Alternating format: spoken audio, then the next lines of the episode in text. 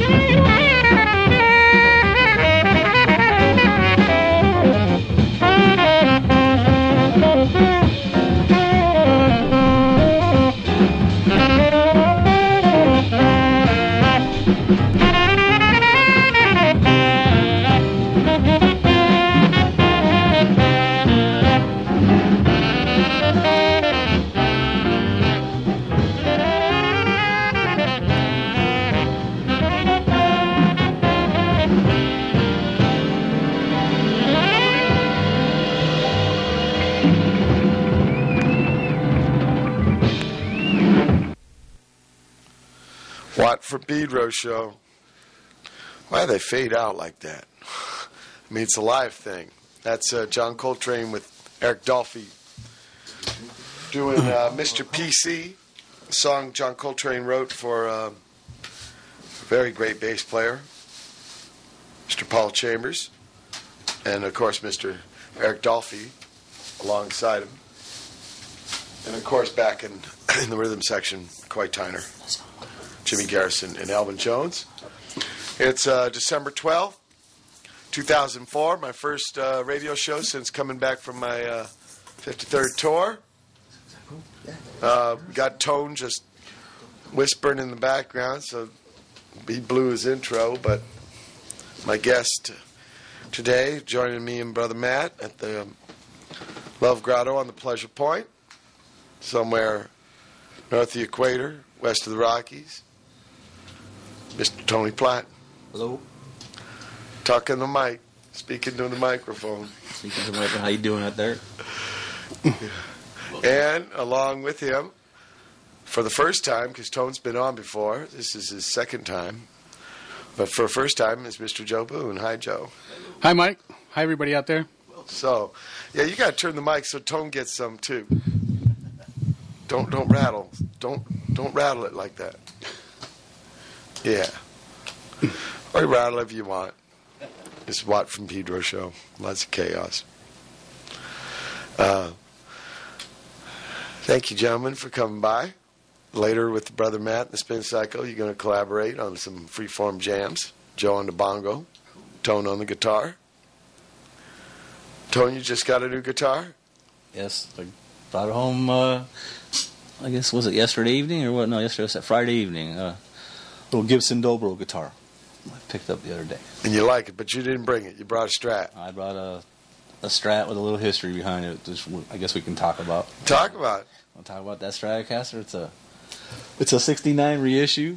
Um, I picked it up at a guitar shop. I guess 90, about '94, and um, it's kind of cool because uh, it was autographed by Bill Nelson of Bebop Deluxe. Me and Wa- went walking down Sunset Boulevard, and I was carrying the Stratocaster in my hand to Tower Records, and Bill Nelson was doing it in store, and lots of dudes from Pedro were there, and he was just up there doing a gig with recorded tapes and just him on guitar, and got him to sign the guitar, and uh, he was signing everybody's everything, you know, rare records and whatnot. But I was the only guy in there with a guitar, looking kind of stupid. But he said he'd never signed a Stratocaster before, so I guess maybe I got the, the privilege of the first. Uh, But the thing about it is, this Strat, although it was signed, you ain't going to see it because Tone switched pick guards, Switched right? pick so it guards a don't get all worn ago. off. well, it suggested a little. Uh, It was getting rubbed off. yeah, my name got rubbed up, but his name, the date, and the signature and all that are still there. Just and uh, working with the internet, I found current information because I mean we were young men when we were in the, the Bebop Deluxe. But there's BillNelson.com and there's uh, BillNelson.co.uk, two websites that have lots of stuff on them. In fact, uh, we found out he wrote a 600 page plus autobiography.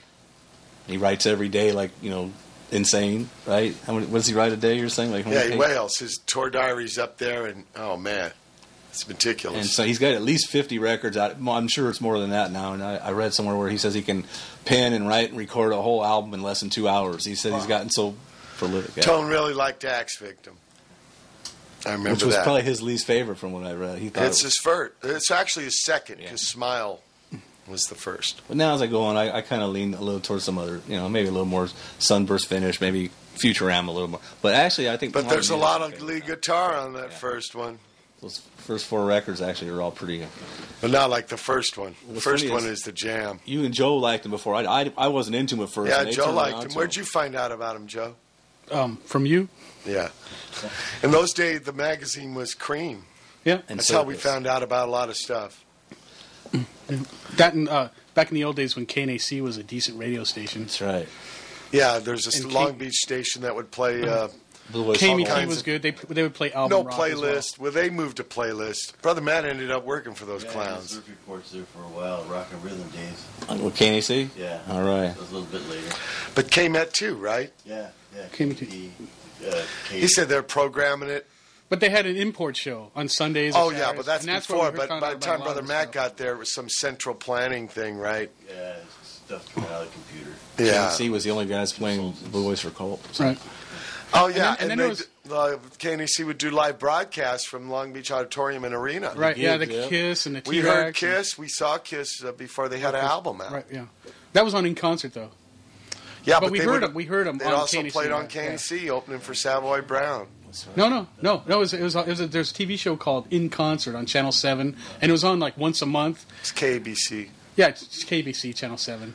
Um, and uh, and there were at first the, the show started out where they would have concerts once a month, and then uh, on Fridays at eleven thirty, and it was simulcast on KLOS. Oh, yeah. And then they did the California Jam. They did like a lot of different shows. We saw Mott the Hoople, David Bowie's film, um, a lot, a lot of different shows. Uh, but then, um, Coop. but the Alice Cooper, yeah, that controversial uh, thing where dude hung himself. But then, um, but then, like as time went by, the show got more popular, and uh, it, it became like a weekly thing. Yeah. And then it just kind of you know tanked. After Yeah, that. and then it was kind of like but it was good better version of Don Kirshner. Uh, because it was you actually didn't have a live. cornball. Yeah. Yeah. Um, well, Don Kirshner was live, but they would do several takes. Yeah, this was. But this live. was like a gig, yeah with Black Oak Arkansas. and you didn't have a corny host. Yeah. I'm. Could- Didn't his son take over? I remember he introduced Yes.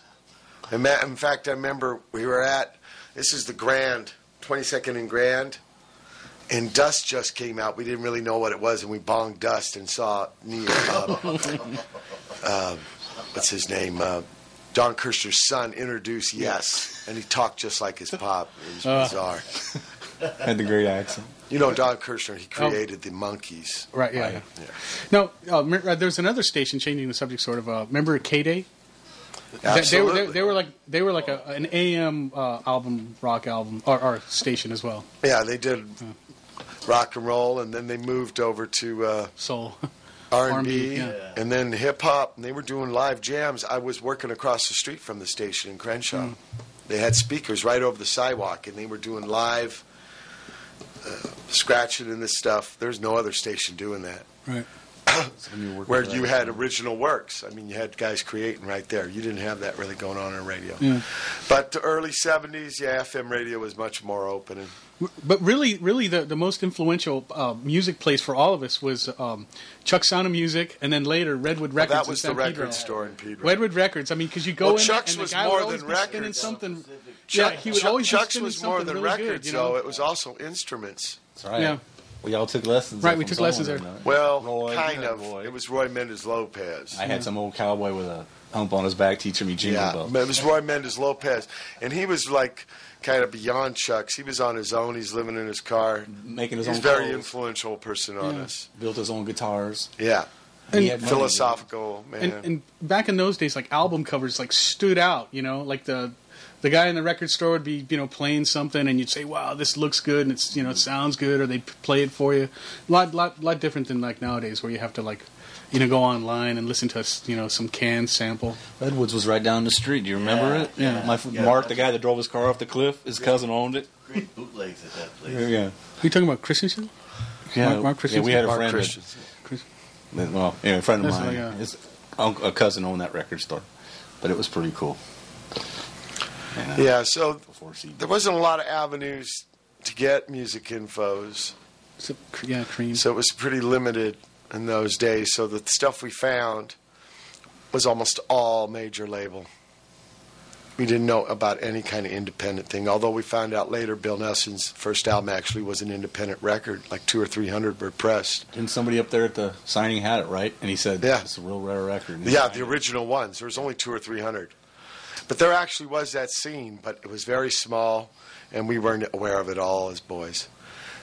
In fact, in '60s, there was all kinds of little labels. You know, I found out later through Yeah, that- punk and stuff that Uh, there was a whole independent scene in the '60s. It was mainly around 45s and Right. seven inchers, tons of garage bands and stuff. But we had no clue because Pedro kind of a backwater, and you know, if we weren't getting the info from Creem, where were we going to get it? Rolling Stone, and Circus. they What, what was what's the name of the uh, the record label? The guy, I think he just died, but he put out that box set called Nuggets.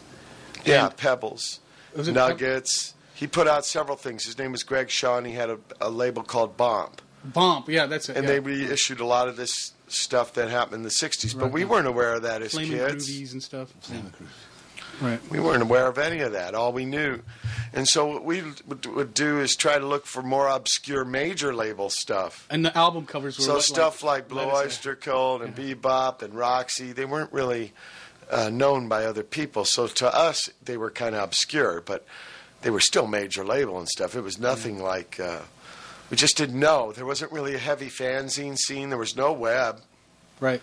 I mean, we you just had the import show. The import show was on like KNC. but even that played import show, yeah, that was some neat stuff from Europe. Right. In fact, Kraft. got to watch out. So, sorry about that. Uh, yeah. Um, um, it's the old foot.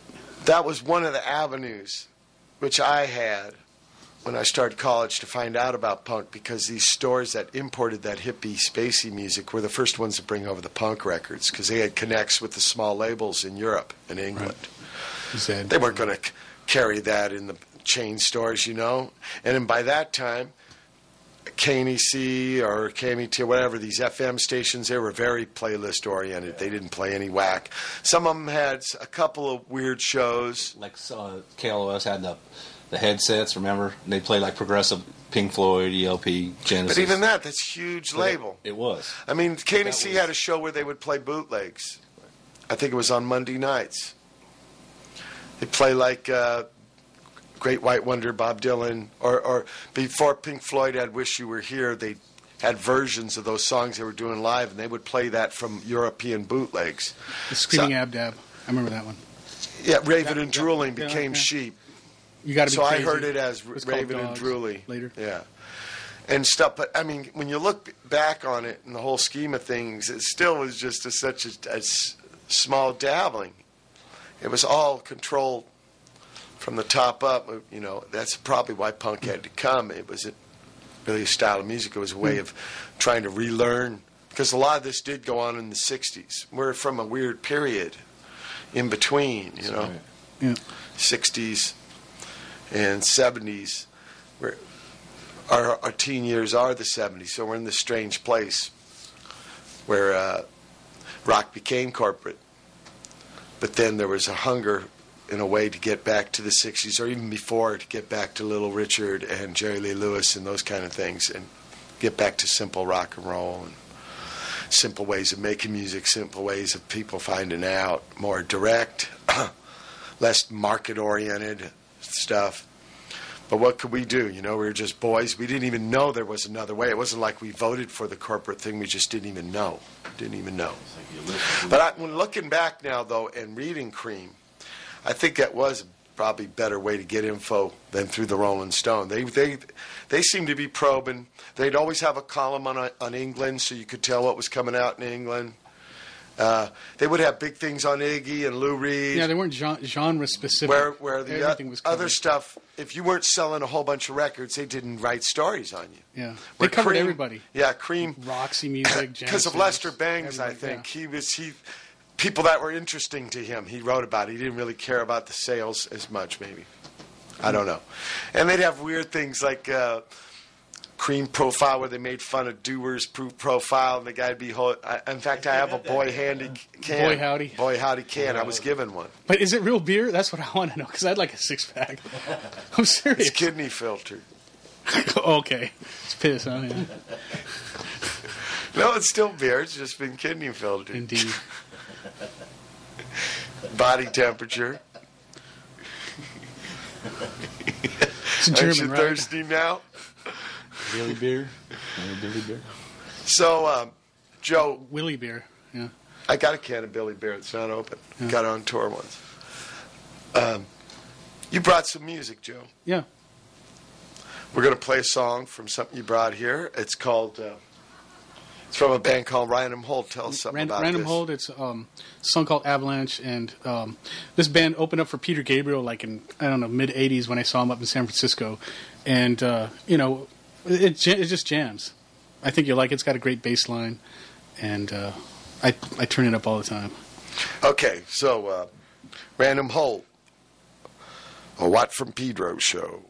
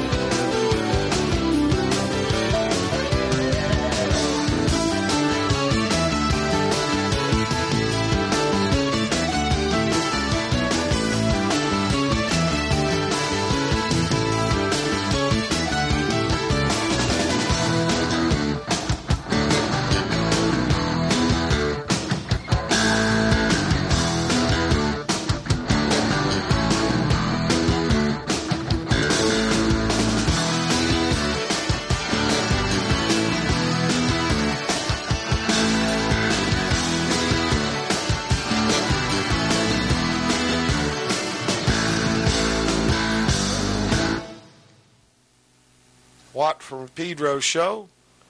Here we go with some uh, Steve Morse with the song called User Friendly. Tone, you pick that one? Take that one. Remind me of your friend John Rosenfelder. Juan Rosenfelder of New York City fame. I'm a big uh, Steve Morse fan, and uh, gave me some tickets to see him up at the House of Blues. And um, Here's the CD, Tone. I had seen him once before, opening for Rush a few years back. Is he playing with the Perp now? Is he- excuse me, is he playing with what? The Perp? I don't know. Yeah, I heard Blackmore like has his own Oh, thing. oh, excuse me. Okay, yeah, he's him, and I guess even uh, Satriani. Uh, yeah, they filled in for Ritchie Blackmore for Deep Purple, and he also filled in for Kansas. And uh, No, but right now, right now, currently, yeah, I think he's, with Deep Perp. Purple's main guitar player, and he does his own thing. And uh, I find uh, myself he's one of the, I guess, finer You- you guitar like out there. I'm really into that kind Yeah, of guitar style. he's one of your really favorite. but he's also tasty. Not, not much singing in the band. In fact, I don't think they sing anything at all. His uh, band was Dixie Dregs, right? Right. And uh, he's got uh, Dave LaRue playing bass. Okay. One of my favorite bass players. Before that, we had uh, My Banana by Dan Jones from his album One Man Submarine. Dan Jones from Portland. No, Eugene, Oregon. I'm sorry. South of Portland. No offense intended. And we started off the set with uh, Avalanche by Random Hold. Joe Boon, you picked that one? I sure did. Yeah. And you had some minutia about Peter Gabriel. Oh, the minutia. Well, you know, they opened up for Peter Gabriel, and um, it was a really great show. It was at the San Francisco Civic, I think it was, back in the '80s sometime. And uh, I guess well later, uh, uh, Peter Gabriel took the guitar player David Rhodes, and so like he's been the guitar player ever since. So, or Peter Gabriel's guitar player, I should say. But Random Hold is defunct at this point. But um, they do have some CDs that are available on Amazon. You, you'll never find them in the stores. But uh, it's they have this a compilation, and it had, pretty much has like their first two albums. It's really, really a good set, worth getting. It's even it even comes with uh, a live concert, so it's it's definitely worthwhile. Uh, you never saw him again. Never saw him again, and uh, for years I, I tried looking for um, uh, random hold CDs in stores online, and this was just recent, recently released, or, or I should say, recently available on Amazon. Maybe within like the past like year and a half or so, and uh, I was really excited when I saw it, and so I, I purchased it immediately. What makes you like something and not like something else, Joe Boon? Well, I, I like a lot of drums, I like a lot of bass, and I like something that. Uh, Well, you should tell the folks you're a drummer. Yeah, I'm a drummer, but I, I like something that's got like a lot of texture. Um, I like I like uh, I like a lot of different musics. I like uh, some Eno, uh, you know, things like that. Um, music that uh, creates an atmosphere. Uh, but I also like stuff that just jams out flat. So, but there are times, you know, I just have uh, I'm eclectic. I guess I like a lot of different types of music, world music. Um, well, it depends. Some world music is very interesting. Some is to me is just repetitive. But um, I don't know. What can I say? You never really got into the club scene. Yeah, I never got into the club scene, and, and part of the reason why, um, Air Force. well, it was that was the Air Force. It's not that I was ever like really a conservative person. Um, it's just I remember going to like one of the Minutemen shows. The Mabu, uh, Mabuhay. Mabuhay, uh, it was when I was in Air Force or whatever. you And were that- living in, uh, Milpitas or Mountain View or one of those yeah. places. Yeah. And we picked you up, Sunnyvale. We Yeah, picked you up up. on the way. yeah. Well, I Dropped remember. you off on the way back.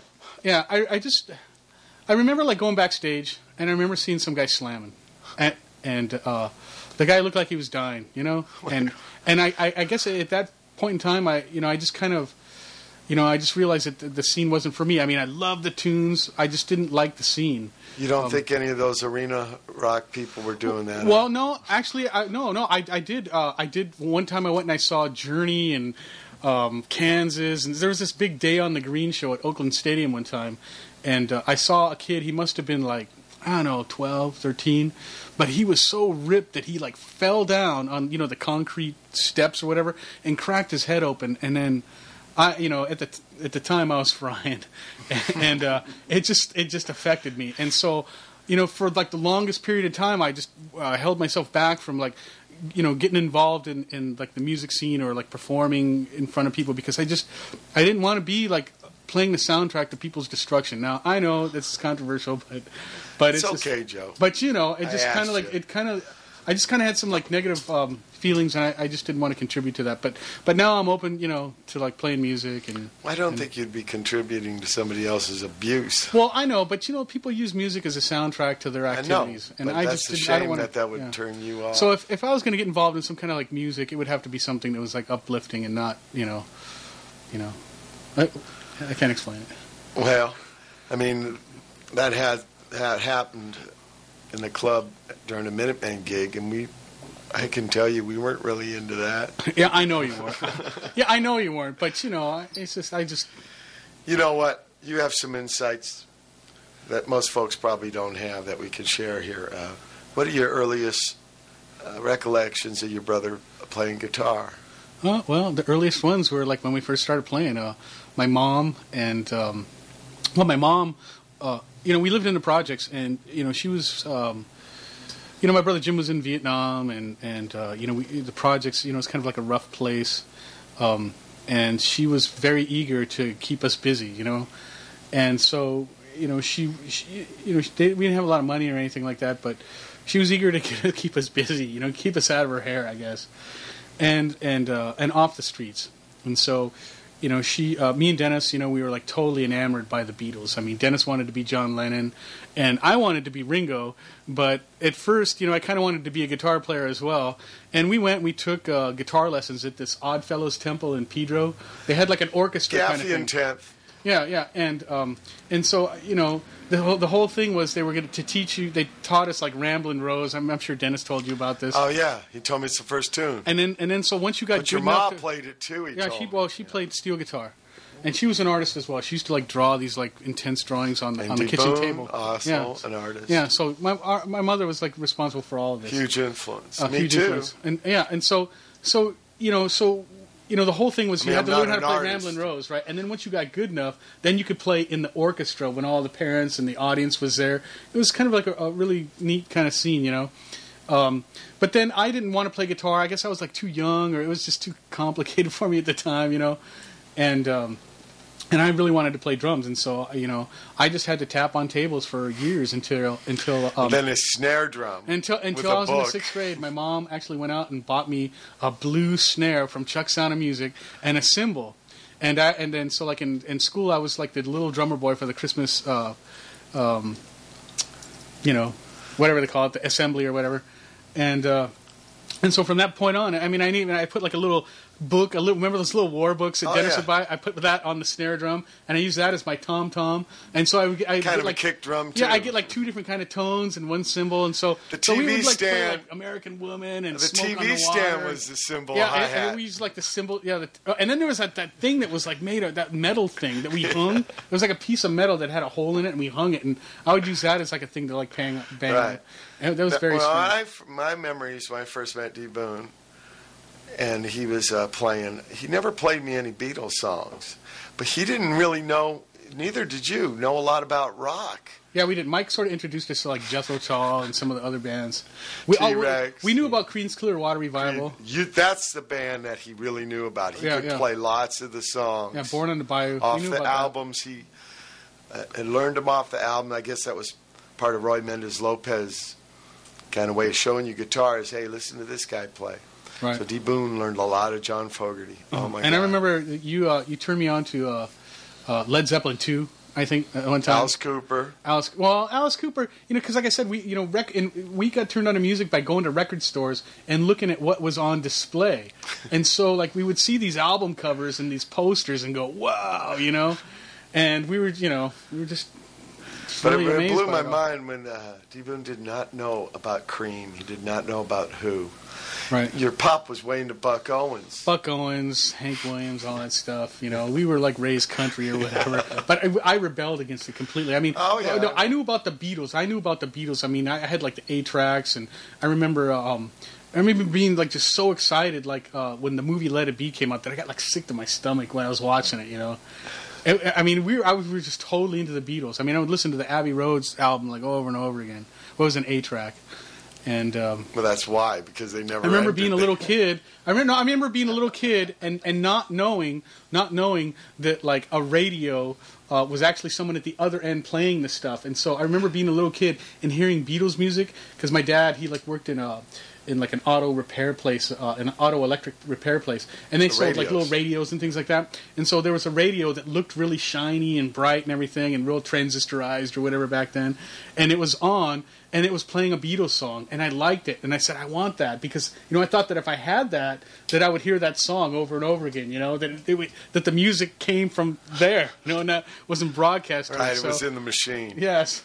So I, uh, you know, so but the think the Beatles were like the, big, the Be- Beatles, and and my mom was like heavily into Elvis Presley, and so I remember like uh, in the early '60s or the mid '60s, I don't remember the exact date, but uh, uh, it was like uh, during Elvis's big comeback when he had the Late TV, 60s. when he had the TV show and he was like wearing the leather and everything. We had that A track, and, and me and Dennis and my mom, and we, we just loved that, and we loved the Beatles. Remember the So- first solo I heard him play was "American Woman." He li- liked playing that over and over. Well, we would play all the songs over and over again. Smoke- Hours. When we found out about Smoke on the Water, it's like, oh, this is easy. And we would just play it over and over again. And then I would try like different fills and everything. And it was like, you know, this complicated like thing, you know, when we were little, because you just don't have the, the skill. also, you uh, know? Susie Just don't have the Q. He learned all Susie of Susie Q, Q. Born on the Bayou. And now, see, this is what happened. This was like the major turning point in, in my um, my musical, uh, I don't want to say career, but uh, advancement, I guess Experience. experience was um, there. My brother was my other brother was married to a woman, and uh, you know, uh, in their family they had this. It was like a cardboard drum set. Remember, it was like this gold thing. And so, so I had been tapping on tables to to uh, Wipe to, out. to wipe out, or you know, or or, or to, to just songs. And so, and so I was like just begging, and I had the snare drum, but I was like begging my mother to like get me a drum set. And so like they had this like little, it was like this cardboard drum drum set, but it was good. It had skins and it had cymbals and everything. And and so, uh, so they lent it to us. And um, and so Dennis and I sat down, and he played Susie Q or Born on the Bayou. I can't remember, maybe both of them. And I was able to like, I, I, I you know, I, I jammed on, it. I did it, you know. And my mom's eyes just got like really big, and you know, because I was I, I was able to like play this these songs. She was just totally amazed by it. And so within like I'd say like maybe a year and a half or so, uh, they bought me a drum set from Chuck Sound of Music. Was this red uh, Reveille, I think Reveille. Reveille drum set, and uh, and that's how it really pretty much all started. Like uh, in, in, upstairs in the bedroom, like me, Dennis, and Mike, and Moto, and and Yeah, we got Danny Moto because he had a loud amp. yeah, The he was amps he had the were really one. little in Yeah, yeah. those days. Yeah. And he had like a big old one. Right. I so mean, that's how it all started. Kind of big. I mean, the one speaker, five inch speaker, and a handle on it. But compared to our things, they were like three inch speakers. You would have to put them on the dresser. So you could The hear sound was all tight. We know, knew nothing about fuzz tones and this stuff. But then once we did, once we got them, because they were like these exotic tools that cost money, and so once Dennis got one, it was like well, everything got was fuzzed. Yeah. Everything was fuzz But tone. we didn't know for a long time, so there was no sustain. And then the wow Sounded wows like, were expensive. Boom would call them bells. It sounded like bells. Right. Yeah, because it sounded nothing like anybody playing on these records. Yeah. you know, ching, ching, ching, ching. You know, no sustain. There was a pawn shop here on uh, Sixth Street, and that's where we got the guitars, really, because the Chuck Sound of Music ones were expensive, Yeah. and these were like fifteen dollar jobbies, and these were a couple hundred. The Fenders. And then, and then also, so then I started taking lessons at uh, Chuck Sound of Music, and um, there was who was that cat? Uh, you know, I, I think I, I can't remember I was name. trying to think of him too. But he he was a he he he was a, he was a big Ginger Baker fan, and he would go see the Cream like up at um, at the whiskey and stuff like that, and he would just you know, and I'd bring him these Black Sabbath albums and say, you know, how do how do you play this? And he would just sit down and just say it's just like this, you know, and um, you know, but the thing that I sort of regret about I, I, maybe I regret it, I don't know. Um, but he taught me to play um, conventional grip or whatever, or classical grip, and I wish I would have learned how to play match grip because, you know, my left hand is, you know, I, I, I, can't play match grip. I just I'm just I'm just not comfortable with it. I'm only comfortable with this classical style of like drumming and but like I think that came from field drumming when you yeah yeah the but there's drum things around. that I can't do on a kit because of that and I, I, I you know I just really need to sit down and, and just reteach myself how to play match grip. Van Rush did once. see. you know, because it, it just it sort of affected me. But I'm still pretty quick. I can do like a lot of things with my left, but my left is you know it's just it's hampered by this like this grip that he taught me, and uh, you know, I mean, you I could jam on a snare like that, but like on a kit where you just I just can't pound away like I like I should. Um, We were talking about some recordings you say that are out there. which ones? Oh yeah, of like. Frog. Yeah, well, no, no, no, no. It was a band. It was called Old Man. Yeah, that's See, right. It's when I was in junior high school, uh, we had a friend named Todd Apperson. Great, great guy, great friend of mine, um, childhood friend. Still keep in touch with him. You know, uh, um, great, great guitar player. I mean, very, very talented guy. You know, I mean, uh, ve- I mean, very talented. And um, and we would jam. I mean, he was doing bebop deluxe and stuff like that at, at a very early age. I mean, he could like play the leads and just do the songs. He knew all the Bowie stuff. I mean, he was a great, great, talented person. But we would like jam up in our in upstairs in this like in this room, and we recorded a bunch of stuff. And you know, all we had was like this little cheap monophonic tape, like Panasonic tape recorder, or something like that, with the little buttons or whatever. And um, we recorded this thing, and, and you know, we tr- really didn't know transport was mechanical. Like you actually Yeah. had to press engage the Yeah. uh, engage the head to the tape and start the motor. But uh, little mono mic, right? The condenser mic right, Right. in the thing. And then you'd have to, so like, you'd move have that to play back. around. because otherwise it would just you know you'd hear this like I remember recording off television. Well yeah we would do that the in concert show we would do that like a lot and We then would we'd just like put this thing in front of the television. There'd be a learned- hum that was half as loud as the music. Right, and that's how we learned the Kiss songs. Well, Kiss was on in concert. That They show didn't have an about. album yet. They didn't even have an album yet, and so we like they played three songs: Black Diamond, Firehouse, and Nothing to Lose. And we Well, learned. we actually songs. didn't really know the names because they just played. They just played them, yeah. Also, there was a live KNAC bro- broadcast one of their concerts, and We we, didn't that. know the names of some of those songs for a couple albums because they didn't come out till like "Dressed to Kill" or something. No, they no they they came out like as I remember. I would go to that warehouse and No, she. that one didn't come. That song didn't come Yeah, out so until we like never knew what it was called Right, for all those just- years. yeah, it was So- just a da, da, da, da, that song, yeah. But but so when we made these recordings with Todd and, and, and everything, um, uh, you know, we just had this like blue like indelible marker on this like blank cassette tape that we bought at like Radio Shack or Chuck's or whatever, and we just wrote "Old Man," and that you know we it wasn't the name of a band, but that's what we called it, "Old Man" or whatever, and um, and so apparently, um, somebody got a hold of this through Todd or somebody, or when Dennis passed away, they raided his house and took all this stuff out. I don't know how it got He out there. it? Wow. Dennis, I think Dennis had a copy, or I don't know how it got out there, but uh, but it's out. and Maybe Richard Derrick did it, or he's uh, uh, he has something to do with it, or whatever. But apparently, it's out there on CD, and you can like get it from some guy. I guess he's in Canada or something like that. But he's got a copy of this thing. It's available. I. So it's probably up on the net. Maybe Yeah, I don't- I don't know. corndogs.org. It's just That's got a lot of stuff. It's not on Corn Dog. It's not No. on Corn Dog. No. So I, you know, I don't know, but I know that some of the film footage from Brett's. Remember Brett's uh, the Minutemen from well, Brett's. uh, Minutemen. yeah, We're talking. that's- mu- that was this filmed, is and some of much that is more on- before on- Minutemen. is on corn this is when Joe. Boon, I think, is still in. I don't know if you know that. You know Brett, I think right? you're still in junior high school when you did this stuff, yeah, junior high, Mhm. right? Yeah. This is way before Minutemen. In fact, this is at the time when you didn't really write songs. Nobody wrote songs. Well, we wrote that one. We're together. trying. You know, we're Futures trying. Restated. We wrote that. Well, that's but that's even that's beginning of Minutemen. This stuff No, we're talking about pre Minutemen. Not much more within a year. This old Yeah. man stuff is like Old years Man, before. What was old man? It was like Trog, and then and then. Uh, yeah, we're talking early 70s. Yeah, Mid- yeah. You know, 73, 74. Uh, I remember there was a time where you were kind of enamored with Frank Zappa lyrics, and Oh, like yeah. one of the tunes on there's a takeoff on Trench. Oh, Trenchmouth, yeah, or- or- Trenchmouth. Trenchmouth, yeah. But see, then, but then entered like Tony a Platon. To enter Tony Platon, and then we sort of got into the comedy rock where we would like rewrite songs. right, this is like pre Weird Al, Al Yankovic. I'm serious. Well, it's kind Like of Dr. many- Demento influence. But yeah, but ma- right? many years. You know, I don't even think people were doing that on Doctor Doctor D back then. I don't think we were listening to it yet. Well, I mean, we would like rewrite songs like uh, they re- did like Lucky Man, like it was called Fat Man. I want to get to Slim Pedro. You know, but I mean, but these songs were like Lucky Man. It's like he was a fat man, weighing tons by the score, all, dressed in burlap, couldn't fit through the door. It's terrible. fat man he was. Or, or what, what about uh, um, instead of I'm eight, I'm 18, I'm fat man.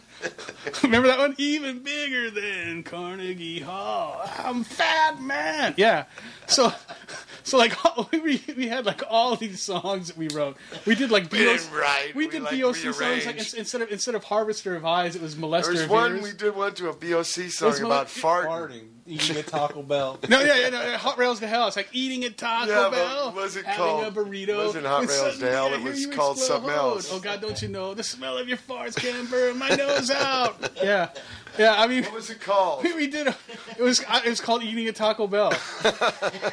and then we had molester of ears, like molester of ears. That's me, and I That's molest every ear I see. When I look It's inside terrible. your ear, deep inside with a cauliflower. I think throat. that that's a little Yeah. after. This uh, this other jam that's out there. All I remember was the Stinkfoot.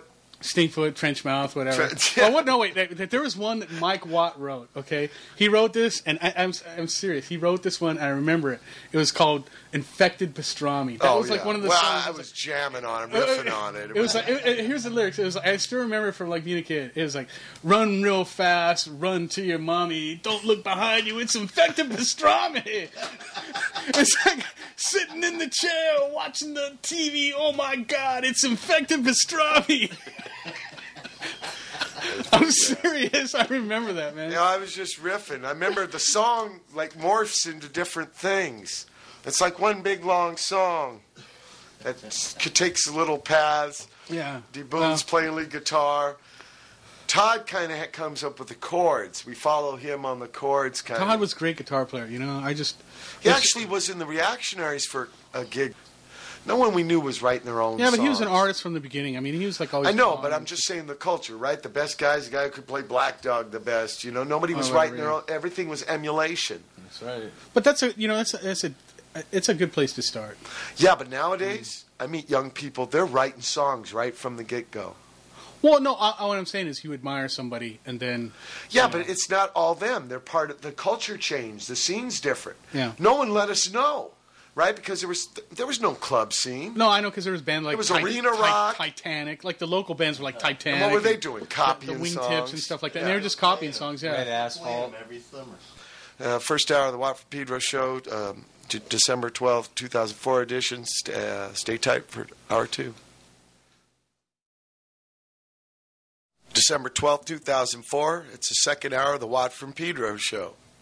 Uh, picking up where we left off. Joe, playing as a young man. The Oh, songs, the jams, Todd. The comedy songs. Um, uh, we talked about Infected Pastrami, right? Right, my great.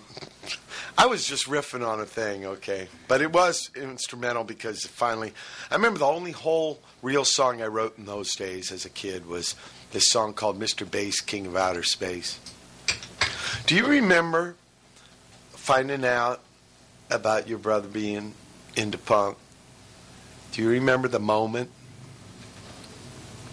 No, I, I certainly remember like the moment I learned that you got into it. I mean, we I went over to your, you had like your little apartment uh, uh, on 18th. Was it 18th or Gaffey and 22nd. Gaffey into- yeah. Between 21st and 22nd. and um, a lot of lot of Mott. and uh, you had like television. I think you had um, uh, Siouxsie and the Banshees. I remember that. I remember uh, uh, Anarchy in the UK. The uh, the band 45 12 Pistols. incher, the Pistols, and then I remember the Clash. And I remember listening to it. I remember liking the clean, simple sound to it. But uh, for me at the time, you know, I was just some like young surfer guy or wannabe, whatever kid, whatever. I, you know, and being into like Genesis or like you know Gabriel era Genesis and stuff like that, and pr- prog rock or whatever. It, it it didn't agree with my sensibilities completely at the time, but there were some songs that I really liked. Like I liked Anarchy in the UK. Do you remember? Liked, uh, um, I'm so bored with the USA. I liked a lot of those things, and liked all. of remember me and D Boon jamming with Mark Weisswasser? I remember that. Because that's kind of a little in between. And remember the period. jam. We were, uh, we Yeah. were totally into the jam, and actually, like every once in a while, well, you and I had a band with uh, with Todd um, uh, called The Tripped with that girl Frances. Uh, you remember Francis that? Boo. Francis Boo. You remember that? Well, and we would like do jam stuff, and we do television stuff. I And- saw her and in we could- Lawrence or Omaha. It was somewhere either Kansas or Nebraska. I saw her on a tour. Oh, she's in the audience. Interesting. Yeah, she came to a show and Well, that's interesting. A few Um, years ago. I hadn't seen her for years. Right. But yeah, I remember the. I mean, But the we- trip we had- never did gigs or anything. We it never, was just yeah, yeah, it was just in her garage, and uh, but but the jamming sessions that like uh, came out of that. I mean, we, we transferred over to like the, the jamming sessions in, in Fort MacArthur. You know, Mark Where- where we play, played with Mark Wise. and then I'd have my, my little kit and I'd, I'd I'd play the songs and everything. And And Mark had this band called Starstruck that me and D Boon played in, and we were copying Queen and Kansas. you guys did like bar mitzvahs or something like that. We did Richie Weisswasser's Yeah. bar mitzvah. Yeah. yeah. How did I know? I was, But that was a that was a I very. was 15. that- see, I that got was- a picture of that. Well, not Mark that. sent me- No, it was like when I was like around uh, turning. I was seventeen, so you you were like a three years older. Not that gig. Oh, maybe not that. Case. Because Mark sent me a picture of it. I have a big fro. yeah, but, but, but you guys did. You did. You guys It's in did a gig at the- at the 1973. Jetty, I'm remember? 15. You guys did yeah. a gig at Jetty. That's the first year of high school. We're 10th graders. Right, yeah. I think you're a ninth grader. Yeah, I know. Yeah, I wasn't like I was like too shy to perform and stuff like that, and I wasn't like into that Right, at right. that point. Um, but I remember like we had some of those jam songs down, like uh, in the city. We had those down. I mean, I, I could play that one like Again, we were like- still copying. We could not wrestle but still, ourselves I mean, from we were that getting culture. our chops. I mean, it's just all practice. Oh yeah, I mean, anytime you play, it's an investment in your thing. But that was like that was sort of a tough period for me, you know. yeah, well, your mom died. My that mom was tough for all of us because she was such a uh, pillar. My dad had like bailed to uh, wherever he went, and uh, that's why I joined the Air Force because I just freaked out. I didn't know what I was. D. Boon do. tried to join the Navy, Yeah. but his eyes were Yeah. too bad. So, but uh, yeah, and that's the re- real reason why I, I. One of the main reasons why I didn't go into uh, in, into in, into in, into the band thing or the, the scene thing or whatever was. Uh, But you actually I- saw early Minutemen gigs in San Francisco. A lot of folks. Oh no, yeah, yeah, yeah. Can't say that, so but I, that but, neat. You know, listening to you guys like jam all the time and listening to the tapes, like Yeah. you know, I mean, it, it, you didn't have to like go see you guys live. I mean, I grew up with you. I knew the songs. I heard the stuff. It's and and you were you were like a stern taskmaster. I re- or taskmaster. I remember that. But uh, but yeah, those are those are some fun times, I guess. Yeah, they were trippy times. But But, George Hurley, we end up playing with on drums, and yeah, part of the big reason for that was he had a place we could play. That was a hard deal with us. Remember, living Yeah. in apartments with drummers. Yeah. And also, I was kind of flaky because I was always like, you know, out chasing the girls and stuff. Yeah. I don't know if you remember that. It's Just a little too much Mott as well. No, No, no, you no, lived no with some girl. No time for jam. Yeah, well, that was after my mom passed away. My dad kicked me Yeah, out. well, this is the period we're 14 talking. and a half. My dad kicked me out, and I had to live with um, with uh, Janet McWilliams and uh, her parents. I lived there for like six months, maybe. I don't know, maybe it was like a year or something. like Yeah, that. it was like a year. And then my um, my dad married some Mormon woman, and she wouldn't marry him unless her my dad's kids were back at home. Marie was her name. Yeah, everybody remembers that. And um, you know that didn't work out for my dad, I guess. But uh, it wasn't really working out for me and Dennis either. But I mean, I got through high school, luckily. Yeah. So I mean, all road all roads lead to today. indeed. So wherever we came from, you know. So, but yeah, it's, it's a different right. sad story. So, Yeah. but it helps make um, what we are, right? And in fact, okay, a lot of hours, maybe even days have gone by since that time, but you want to get back into music, right? yeah. We've been talking, something. Antone, right? Yeah. Well, So we've been talking it. About all- something a little bit more. Uh, Well, us three are going to get together. I, I do play drums in, in uh, Right, right. But I mean, uh, creating some things. Yeah. I haven't got to play with you. I did a couple things with you. The, the Sickles and Hammers uh, song lot of for our band could be your life. yeah, it was a lot of fun. You know, and so, but uh, just recently, right? What's an instrumental? I know. Lots of, lots of hollering in the session. Oh, yeah. it was up at the practice Taskmaster. pad. Whips, chains. Taskmaster. But they, uh, Joe's been talking and Tone's in on it too, and we're going to get a three way going and make some uh, sounds and Yeah, big boy. tunage. Not like that. Tone like Lucky Pierre.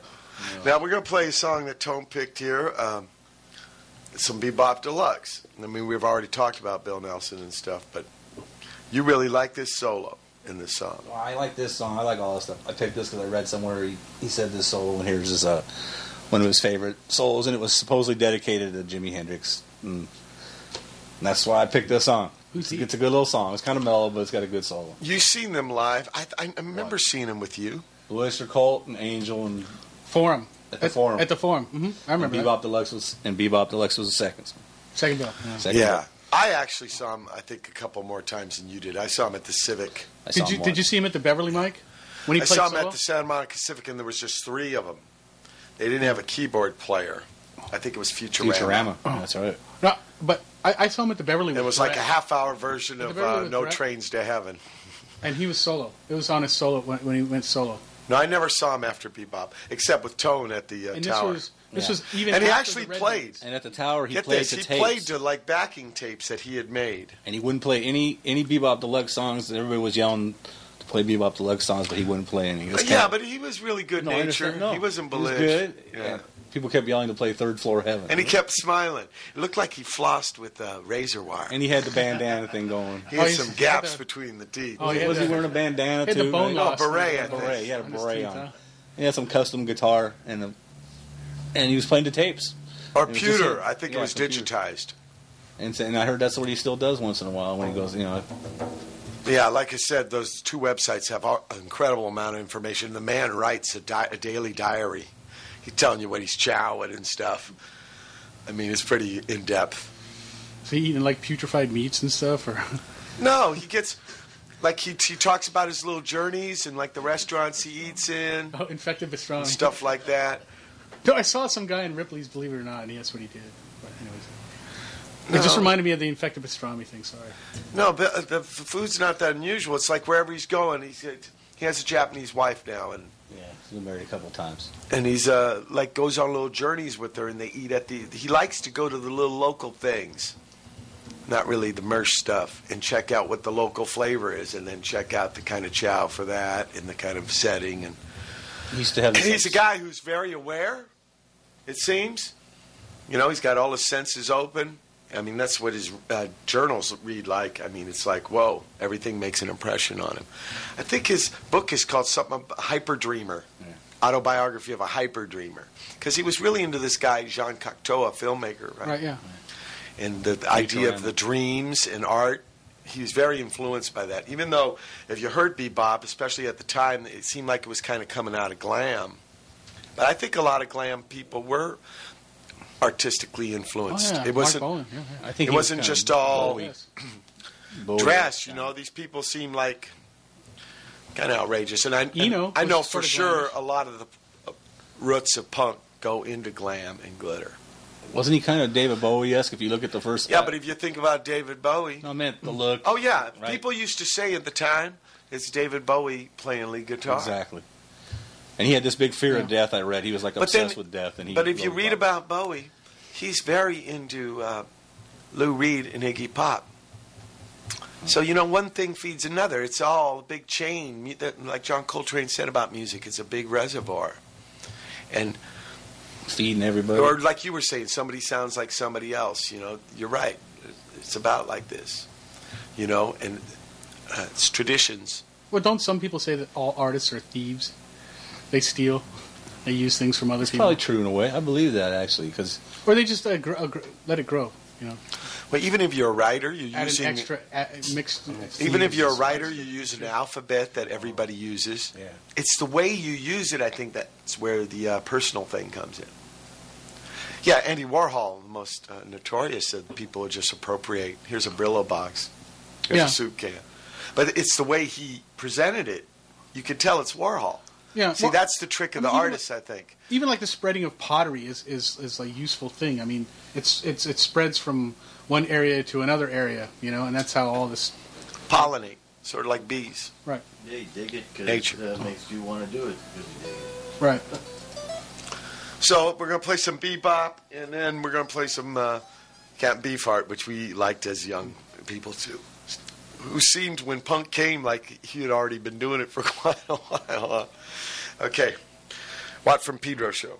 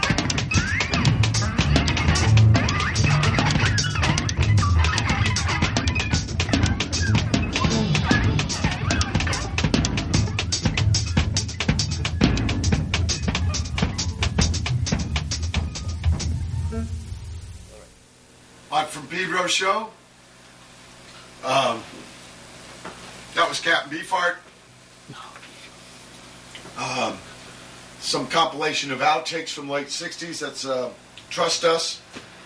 I think take five. Uh, before that, we started off with the Tony selection, uh, "Crying in the Sky," Bebop Deluxe from their um, third album. Sunburst finish. Yeah, Sunburst Finish. Um, yeah, it's trippy talking about the old days like that. But, like I said, myself, Joe, Tone, we're going to do some jams uh, coming up in the future now that I'm home. I'll talk about my tour more next hour. it's intense. In fact, last night, San Diego gig, I drove back so I could do the show with the guys today, and uh, I haven't gone. But I'm in weird time because of the tour. Fine. But uh, very fortunate, you know, we're coming up on Brother Matt's spin cycle right now, and he's going to collaborate with Mr. Tony Flatt and Mr. Joe Boon. So uh, let me hand over the Wayland to them. Cool. Welcome.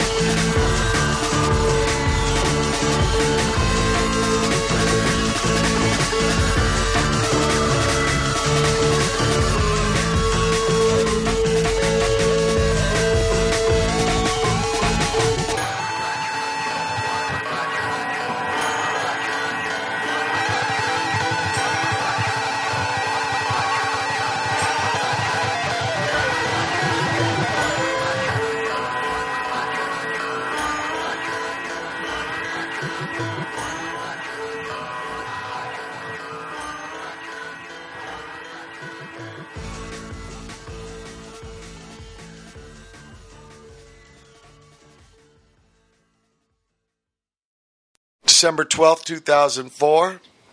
It's the third hour of the Watt from Pedro show.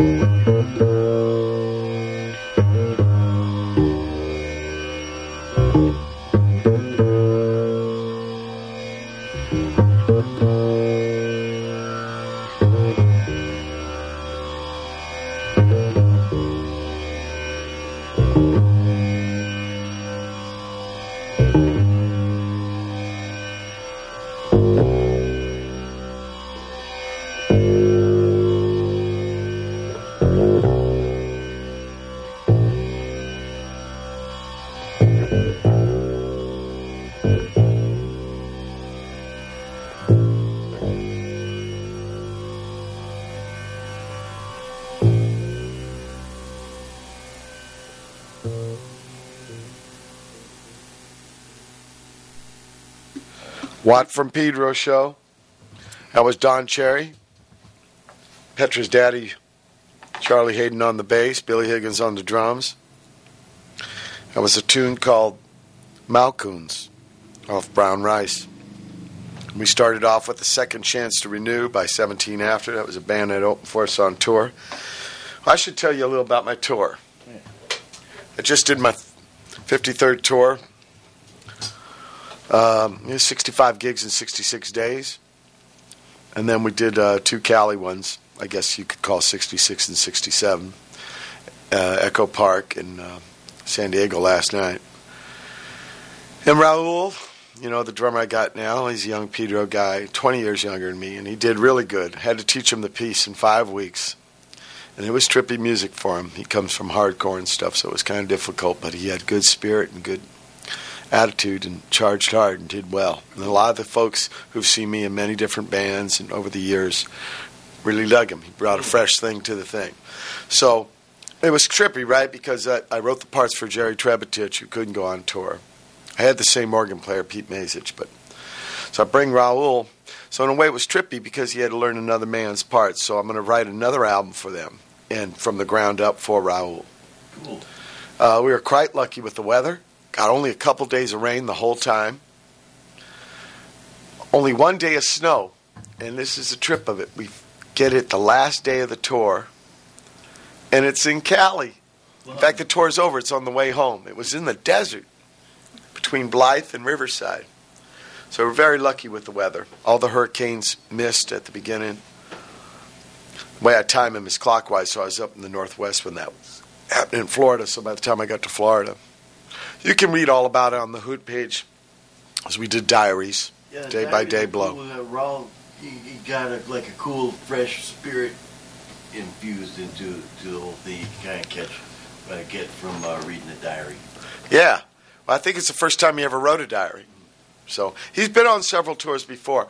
It's strange about the hardcore scene um, because punk, the, some parts of it's gotten very commercial. So in some ways, it's returned to its roots. He's done tours where they've played nothing but houses. In fact, his house where he lives on Fourth and Gaffey, bands from out of town play there. I mean, these they do whole tours where they don't play a club. They're playing houses, like the old Yeah, days. Nathan, my son, he Yeah. he goes to several gigs and he says and he's played a bunch and they uh he says there are houses and they had four or five bands will play there. House And- and gigs. it's house gigs and they Yeah. pay some dudes pay to get in and you get tickets whatever and there'll be five or six bands will play. I I was tripping on that. I like that idea though. So you don't have to have a gatekeeper, a middleman. You Just just mom. go and do it. It's it was never supposed to be a style of music, really. That was because superficial uh, media trying to sensationalize, you know, spitting or whatever. It was just a way of doing things where you took things into your own hands. And here, you know, almost 30 years after the case, it's still alive and vibrant. I can find a young man who has that fire. And it's not like he's being nostalgic or trying to be from another time. It's just the ethics of those things have traveled through the years and they're still relevant. There's always going to be merch stuff. So the counter reaction is take things into your own hands. You know, Do it. find your own song, start your own band, this kind of thing. And in that way, I can never really see the idea going out of fashion. The style should be up to the people making the music anyway. How, if you fall for that kind of thing, labeling, it, it, it's it's right down the whole idea of genre and marketing and all this, and you, you're just marrying it, you know. So, uh, and probably in one person's life, he has all, or she has all different ways of manifesting their expression. So, you might be in a salsa mode for a couple years, and then move over to a what shred like your boys, right? I was I was asking uh, both Joe and Tone uh, whether they listen to uh, that's current because we spend a lot of time in the show here talking about some old music and where we came from because I'm always getting asked about my old days, so that's why it's neat to have guys from my actual old days be able to talk about it. But you, you guys are aware of stuff. You, Tone's got two sons that are playing music, and they what like the. Um, Yeah, a lot of shred metal, I guess, well, death metal, whatever you want to call it. I guess a lot of these bands that are a lot of guitar influence, heavy drums. I'm not personally too into the scream singing type of deal. but that's Cookie what it seems Monster. like. Yeah, it's to me that's kind of hardcore, but uh, that seems like what's out there today, and That's that what or- they're digging, right? That's what they're into, or rap, what other kids are into. But what's neat about it is they're not just listeners; they're also playing. Yeah. And Joe, you know some current bands. You've given me some stuff. Um, Explosion. Explosions in the Sky. They're, they're a good band. I think they're from Texas or something like that, or Uh-huh. Midwest, but they're really good. Uh, they don't have a vocalist, but uh, they're you know they're very interesting. Um, then there's a Colombian um, band called uh, Aterciopelados. I don't know if I'm pronouncing that right. I don't think they're still together. I think the the vocalist like left, um, but they're really interesting. And then of course I like Radiohead. To me, I think they're very interesting as well. I saw them last summer at Coachella, and it. You know, I didn't, didn't know anything about them, but I've seen a lot of stuff writ, uh, wrote up about them. And the first thing I thought of was a little bit was like, "Wish you were here." Well, Uh, Pink Floyd. Their music's simple, but it's a little bit. complicated Well, it was kind of ways, but it's spacey, though. But it's yeah, it's got like a lot of power to it, and um, I you I know could tell the band was a lot around the singer. He seemed like the one they were all keying on. right. Um, Here's a band. We're going to play some music. This band. So one neat thing about touring and stuff, I get to check out. Fortunately, I don't really get to see the opening bands because I got a call at my age doing the driving stuff. I have to conk before I play, so I never see the opening bands, which is really unfortunate. In the old days, you know, when I was playing with D Boon and even Firehose, I always watched the opening bands. As I got older, I just didn't have the energy, so I conk. Like last night, San Diego, we went on 11:30. After sound check, 7:30, I conked. I was out for four straight hours. Pete gets me up, you know. I'm like, whoa! Climb up on the stage, start the gig. You know, so I miss the bands. But what happens is, what's different nowadays than in the old days? It's very easy to record. Huh? You know, we don't have to use that little button transport thing, you know, right? Never huddle around the little tape recorder, right? Almost anybody can make a CD now. So I get a lot of CDs from kids, young people making music. And so that's how I check out what's current. I wish I could see all the gigs, but if I did that, I would be in no shape to play, you know. And I know people, I can't come around the country too much, maybe a couple times the most a year, so. It's not like I'm all old and stuff. I'm just not as resilient. So I have to like kind of harness my energies more efficiently, like point them more. I don't know with you guys. I mean, you're not too much uh, further behind me, and uh, I think it's uh, eight days. I'm 47. That's right. Joe, Forty-three, but July 20, uh, 11. 11. July 20. That's the moon, right? 1969. And I'm 45. But uh, April. 20 April 23rd. William Shakespeare. wow, He died on that. Willie day, too. Shakes. John Quincy Adams there. Yeah. feast of uh, Saint. Uh, what's his name? Benedict. Valerie Bertinelli, no. Oh wow, Yul Brynner. Van Halen. Yul Brynner. Yeah, birthdays are a trip. Roy Orbison. You know, for a long time I would not celebrate them. I still really don't, in a way. It's weird this year. Almost every December I do a bunch of benefits, and I didn't have time to organize them because I was gone so long on tour. So I feel kind of lame because I think it's important for me to do benefits so I give back stuff, you know. Wooten Center in Compton for the kids, or the women's yeah that's right last year for brother matt. Uh, the women's shelter here in pedro toberman house some good stuff. Because you know i think with lawyers they call it pro bono which in latin means for good. And if you're doing bass you should donate a little bit i think. Uh, it just doesn't have to be lawyers. All of us in our gigs we can do something just kind of tithe a little uh, charity, generousness. It's trippy. It has to be all around this month because it got so much marketing around this month. But I still think it's good to help the fellow creatures You know. because you know folks have helped us. When I'm out on tour, oh man, you know, sure I'm this independent guy in some people's minds. You know, a lot of people's minds, and to some extent that's kind of true. But here I got my two guys with me, right? Pete, Raul, very tight with me. Or like in the old days with Georgie and D Boon. I just come from a tradition of being really tight with the guys on the road. But then there's the folks in the town that come to see you play. Here they're willing to come and check out what I'm going to play for them, you know. And I throw out some wild stuff, you know. And so they're very generous themselves. So it's a weird thing about, you know, we were boys, right? We did it because your mom wanted us to do it. And what a gift she gave us by doing that. But then after all the years, and you find these people, they want to, uh, in a way, nurture it. It's a, it's a weird thing. And then I'm meeting their kids, you know, right? They're having families themselves. They're growing up. It's just like this chain, like tone with your sons. See how music's a trippy thing. It's a dynamic thing. It's weird how it gets uh, twisted into some strange things, ulterior motives or whatever. But at it, at its essence, it is pretty. Uh, we were lucky to stumble onto it, and uh, I really didn't have it in my house, uh, like in the Boon house. You guys, not just listening, right? You wanted to act on it. Your mother was really intent on that with us. And then lucky people too to meet, like Roy Mendez Lopez, right? Oh yeah. Was not a commercial guy, right? Just play, play, right? Early experiences like that make a deep impression on you. Mm-hmm. People are always asking me, why do you do what you do the way you do? You know, and, and it's a collection of all these experiences.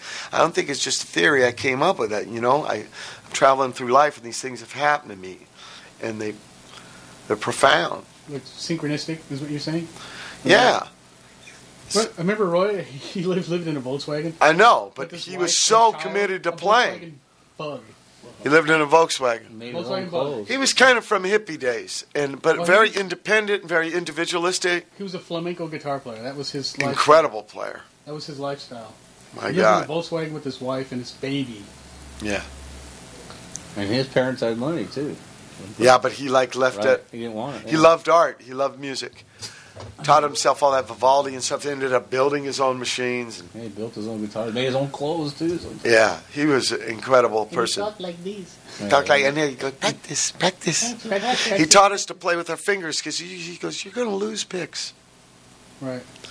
You know, the whole thing with him was like, if your mind can find an excuse, it'll use it. So Right. just clear it away. He's kind of had Buddha thinking and stuff. Yeah, so everything is empty. fingernails and stuff. Yeah, I know. Remember the glue on his nails, and Yeah. D Boon did that. D Boon got a flamenco guitar. D Boon was very influenced by him too. Uh, not to copy him or anything, but just profound. They, remember they played at Old Town Mall a couple times. Oh Remember yeah, that little He had 'em- court area. Yeah. he had him. Uh, There was a cool guitar shop in that old town mall. too. do you ever think They're about the him? ones that like redid my brother's guitar. Do you ever think about Roy Fretboard. though? What I happened him to him? time. Yeah, who- who knows what happened? What a talent! What an amazing man and, and unique person. I think Roy knew uh, Peter Tork, right? Yeah. That was his buddy. Yeah, Or one- Newman Long Beach. Long, Yeah, the Monkees. dude. Yeah, he's a trippy guy. So a collection of all these things. And so in, in the nowadays, what's interesting is that uh, oh, we, we're going to try to make some music together. Yeah, right. Joe was talking about he has ideas for songs, Tony. right? Yeah, sure do. Spiel, words, Spiel words. Yeah. rhythms, then tone. Tone is a trip, you know, right? All these years, all these guitars, never done a gig. Oh, no gigs. No wine before it's time, though. No, it's It's coming. well, the other the other business is almost I'm almost out of that one, so maybe we'll see what happens. Anyway, sorry about that. Yeah, so Yeah. Tone uh, fell on uh, his hip again. No, I, no, I just been too far and popped it out again. Yeah. It's the second time, right? Yeah, this year. Yeah. Yeah, when you get a artificial hips or whatever, you got you can't bend too far in certain angles. They snap out, and then you got to go and have them reset the thing. Oh, yeah, that's so intense, too. Yeah. So, So Twister's talk about totally out that. the question. The parties and stuff. Yeah. And parachuting, I can't do that anymore and stuff like that. Yeah, Jumping ex- off of buildings and whatever, that's the Gracie uh, family thing. What's that? Yeah, extreme eye gouge or uh, grappling. Uh, but there are things we can do. So these jams on the Watt from Pedro Show has been your public first public unveilings then? He's been on some records, like Mighty Feeble. Yeah, a long time ago. Like, yeah, Yeah. and some. What, what do you Also, the the Minutemen tribute one, uh, Our Band Could Be Your Life with Joe. Yeah, and I did some. I did Sickles a whole and bunch of hammers. stuff with Henry, but you know, That's right, with Henry, Henry and Soma, and I've played uh, Soames. some songs on that. I just, just I just laid down tracks for lead stuff. I didn't write any of this. Yeah. I, I put bass on some of them and yeah, you singing. Did, yeah, so I did that. One. Yeah, basically, yeah. I guess this is kind of a. I know Joe. Joe does church gigs, right? Yeah. Sure. Yeah. So Joe's been playing in front of folks. And, It's uh, a lot of fun. but it's cool. Hey, I appreciate it. It's, uh, Actually, they want me to play at a retreat yeah. in January. Wow. Um, so, you know, some young young guys. It's a um, it's a youth retreat, but uh, I, I told them I said, you know, hey, you know, I'm just old. You know what? It's a youth retreat. Why do you want me to play there? And they go, oh, because you rock. And so, like, I said, okay, whatever. You know, something like that. Yeah, at some point, you know, age has got to be just a circumstance. Yeah. That's You know, true. somebody Well, I don't feel old at all. I feel like I'm like 18. Uh, I was just reading this thing on George Carlin, right? All the heavy stuff he's been through, and he's not mellowed at all. yeah. I mean, I, I feel smarter, you know, or not smarter, but I feel Oh, like I have, like, do you remember George. Car- George Carlin? I met at your pad, you know. Yeah. Oh, no, yeah, The yeah. class yeah, clown and- oh, yeah, we memorized all those. Yeah. Man. Yeah, all of them. Yeah. He's sort of a hero of, of mine, too. So They were I think it's great. they were some wild records. See, so we had His influences books on are us. great now. If you get a chance to read his books, they're they're really good. I mean, they're good for like a good laugh, laugh or two. Yeah, yeah. No, and he's got some wisdom. Yeah. Yeah, I think he's got some wisdom. Um, you got some Eno you want us to play, right? Yeah. Is he still making music? Well, let's. Uh, Yeah. Is he? I you know I don't know. I think that the last album. Well, I'm, I'm sure he's doing more. I, you know, it's, it's hard to keep up with like European artists for me. But uh, the last thing I think he did with vocals was an album called Wrong Way Up. I think that's what it was called. I'm not sure. It wasn't as good as like Taking Tiger Mountain, like which this cut is going to be off. Number 13? Number thirteen, and um, Take Good Tiger Mountain. We're going to listen to Third Uncle. Third Uncle. It's got a neat kind of bass line to start it off, right? and then I think Before and After Science is like one of his greater works. But his ambient stuff is you know incredible. I liked him in Roxy Music. It was good. Roxy music was good. Interesting band. Yeah, really, uh, for your pleasure up to that. Okay, here it is. Watt for Pedro Show.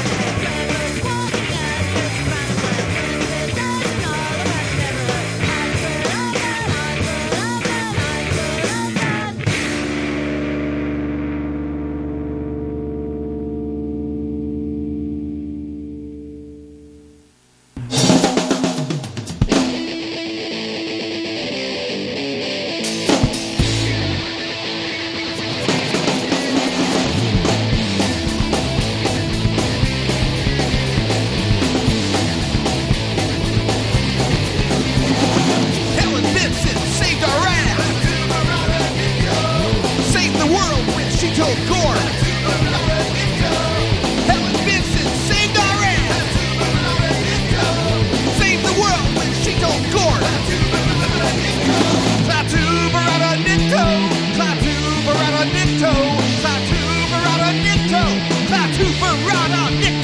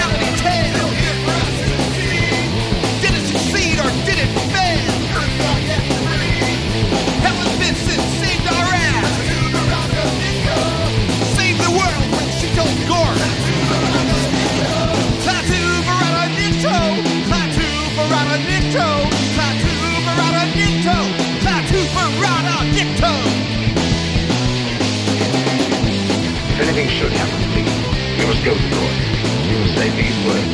Klaatu, Barada, Nikto.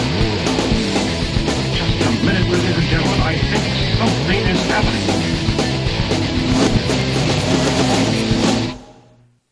Watt from Pedro show. That was Johnny Fubar with uh, Joe. You know how to say it better than me. Klaatu, Verado, Nikto. I guess. Right from uh, the day the Earth stood still. I believe so. That's the title of the movie. Yeah, that's the magic word to make the robot stop. And the robot's name is, I, I think his name is Klaatu. Klaatu. And before that, we had uh, Fancy Gap by Cantwell, Gomez, and Jordan, a band that opened up for uh, myself and the Secondmen on Halloween in Chapel Hill. Wore a rubber mask Dress up. that uh, very hard to breathe, but no pumpkin this time? Yeah, no, no, pumpkin pumpkin. head I this wore uh, Raul bought me a little mask at a store, a little rubber mask, and uh, he had an old ma- lady mask, and Pete dressed as a zombie or something. And uh, it's a trippy cool. gig. Yeah, uh, I couldn't see the neck at all, so I had to do the whole thing by feel. It was a tough gig. Um, um, Brain. well, no, I'm trying to think of uh, uh, gigs that we went to. Do you remember Tone? Remember Oh. the Alice Cooper one where we all get in the car, Yeah, like nine of us in your dad's car on the way home. that Oldsmobile. Two in the trunk. Oh, we're Eight talking in the Welcome car. to My Nightmare Show? Yeah, Yeah. the only time Yeah, that was the day that my brother Jim came over and kicked my ass. the day before the gig. No, the day of the gig. He tried to get my ticket off of me. Oh. Because he was pissed off at me because I made my mom mad or something like that. It was a bad Yeah, thing. we had uh, Very good, traumatic. good season. We had, uh, I think, one. Uh, Remember stuffing One all of us all in the gig. Oldsmobile though? That Yeah. was incredible. Well, remember the Black Sabbath show? yeah, we talked We about that puked. before. oh, you talked about that before on the on the show? Falling Oh over oh, and- man, Puked our brains out. we're over Freddie Apodaca's house, and these guys are like down in Schlitz malt liquor, and they're telling me I was Slow little gin. No, no, they're telling me to drink this Schlitz malt liquor, and they go, Joe, next time we go to a concert, you have to drink, you have to drink, right? And we're just kids. I was just a kid, right? And so we We're get to vomiting. the show, and then Tony's brother pulls out the slow gin, right? He's like, "Hey guys, red. let's drink some slow gin." We're in the like the, the parking lot of the Long I Beach never even Arena, had that before. and these guys like drink this stuff, and so we go in, and then there's this uh, band called Ruby Starr, uh, the the singer for Gray Ghost. Oh, she was in a band called Black Grey Oak, Ghost, but she was in Black Oak, Arkansas. The song "Jim Dandy to the Rescue." She sang "Go Jim Dandy Go." Well, anyways, her band opened up, and then like, but these dudes, man, right when the lights went out, man, their heads went between their legs and like, "Ugh," Ralphing, Well, and we, then we made it up to Sabbath. but no, we no, no, no, a chair. no way, man. fell back on Everybody was out, man. And then the lights come on, Oh, no. right? The lights come on, and then the dude with the sawdust comes by, and, Finds I- a and, these- and then there's like half a foot long hot dog in the midst of this like hurl, Like somebody you know? wasn't and it wasn't chewed at all, man. like who did this? You know. It was it was an intense show. They missed the whole thing. I mean, the whole thing. I mean, No, every remember once in a while their heads would come up, but then man, they were like back down, like praying to like the sawdust god, man. Okay, and with that, here's the uh, Necronauts on the Watt Sorry, from Pedro Mike. show. Sorry.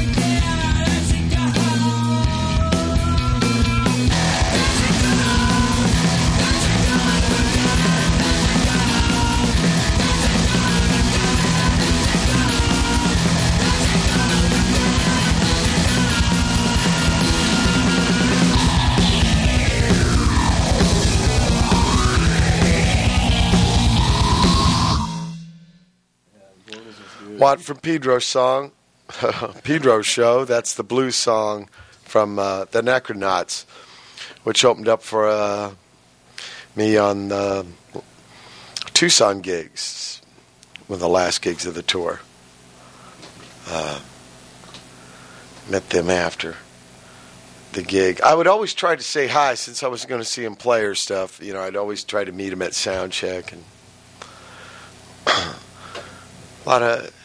It's so much different, man. When we were young, if we would have been able to like do gigs like you can now, you know, like play houses or play clubs. That's just not wasn't in the mindset of those days. Well, everybody I remember in Chris bands. Kilo. Remember Chris Key up by Dodson? the Bright Orange Band. You just yeah, the bright orange. We just practice and practice and practice, and like I think we did two gigs.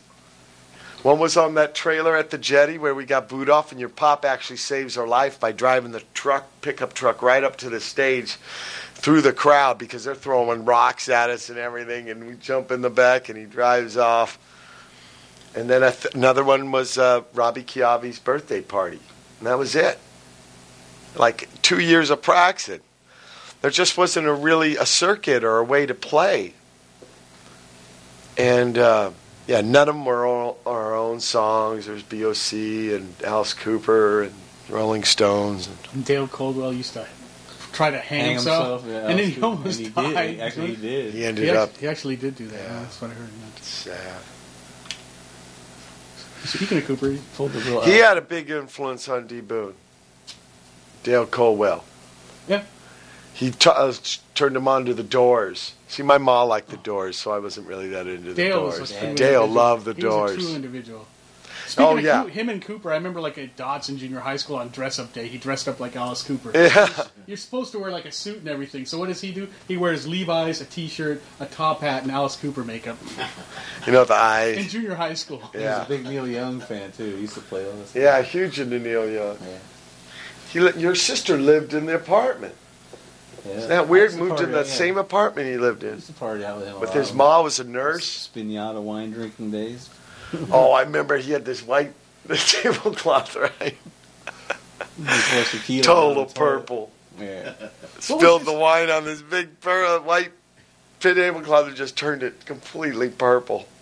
What was this? He had something he always used to say. I forget what it was. It was like not later days, or he used to say something. He had some kind of like thing. He always, it was like his trademark phrase. I forget what it I was. even want that guy.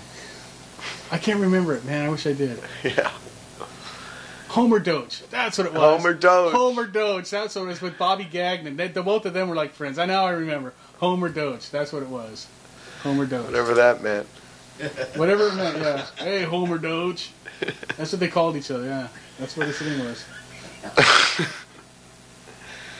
Yeah, he's a he's a trippy cat. Uh, yeah, he tried hanging himself like Alice Cooper, and he had the rope around the belt loop in his pants. Of course, his body weight just ripped it. He had to cut him down. Yeah, that wasn't too swift of a plan. Heck no. I told you, Dennis Dunaway came to my gig Yeah. in New York City. The guy who played bass for the Alice Cooper. Hey, Alice Cooper Cooper. Hmm, good. Yeah, but Joe, we're at the end of the show. I want to thank you very much for coming aboard, and you too, Tone. And we'll have you back, and we'll be able to, and Brother Matt especially, Nice to have you guys always, you know. But we'll do it again where I can uh, get you more in the mix, and you too, Tone. And uh, I'm still perfecting this live uh, collaboro with the spin cycle. So New adventure all the time. anyway, we got a bunch of shows coming up now that I'm home and stuff. Uh, next week, yeah, I got the Pixies, so I won't be here. But the week after, we'll do another show. Uh, this is the December 12th edition Watt Pedro show. Keep your powder dry.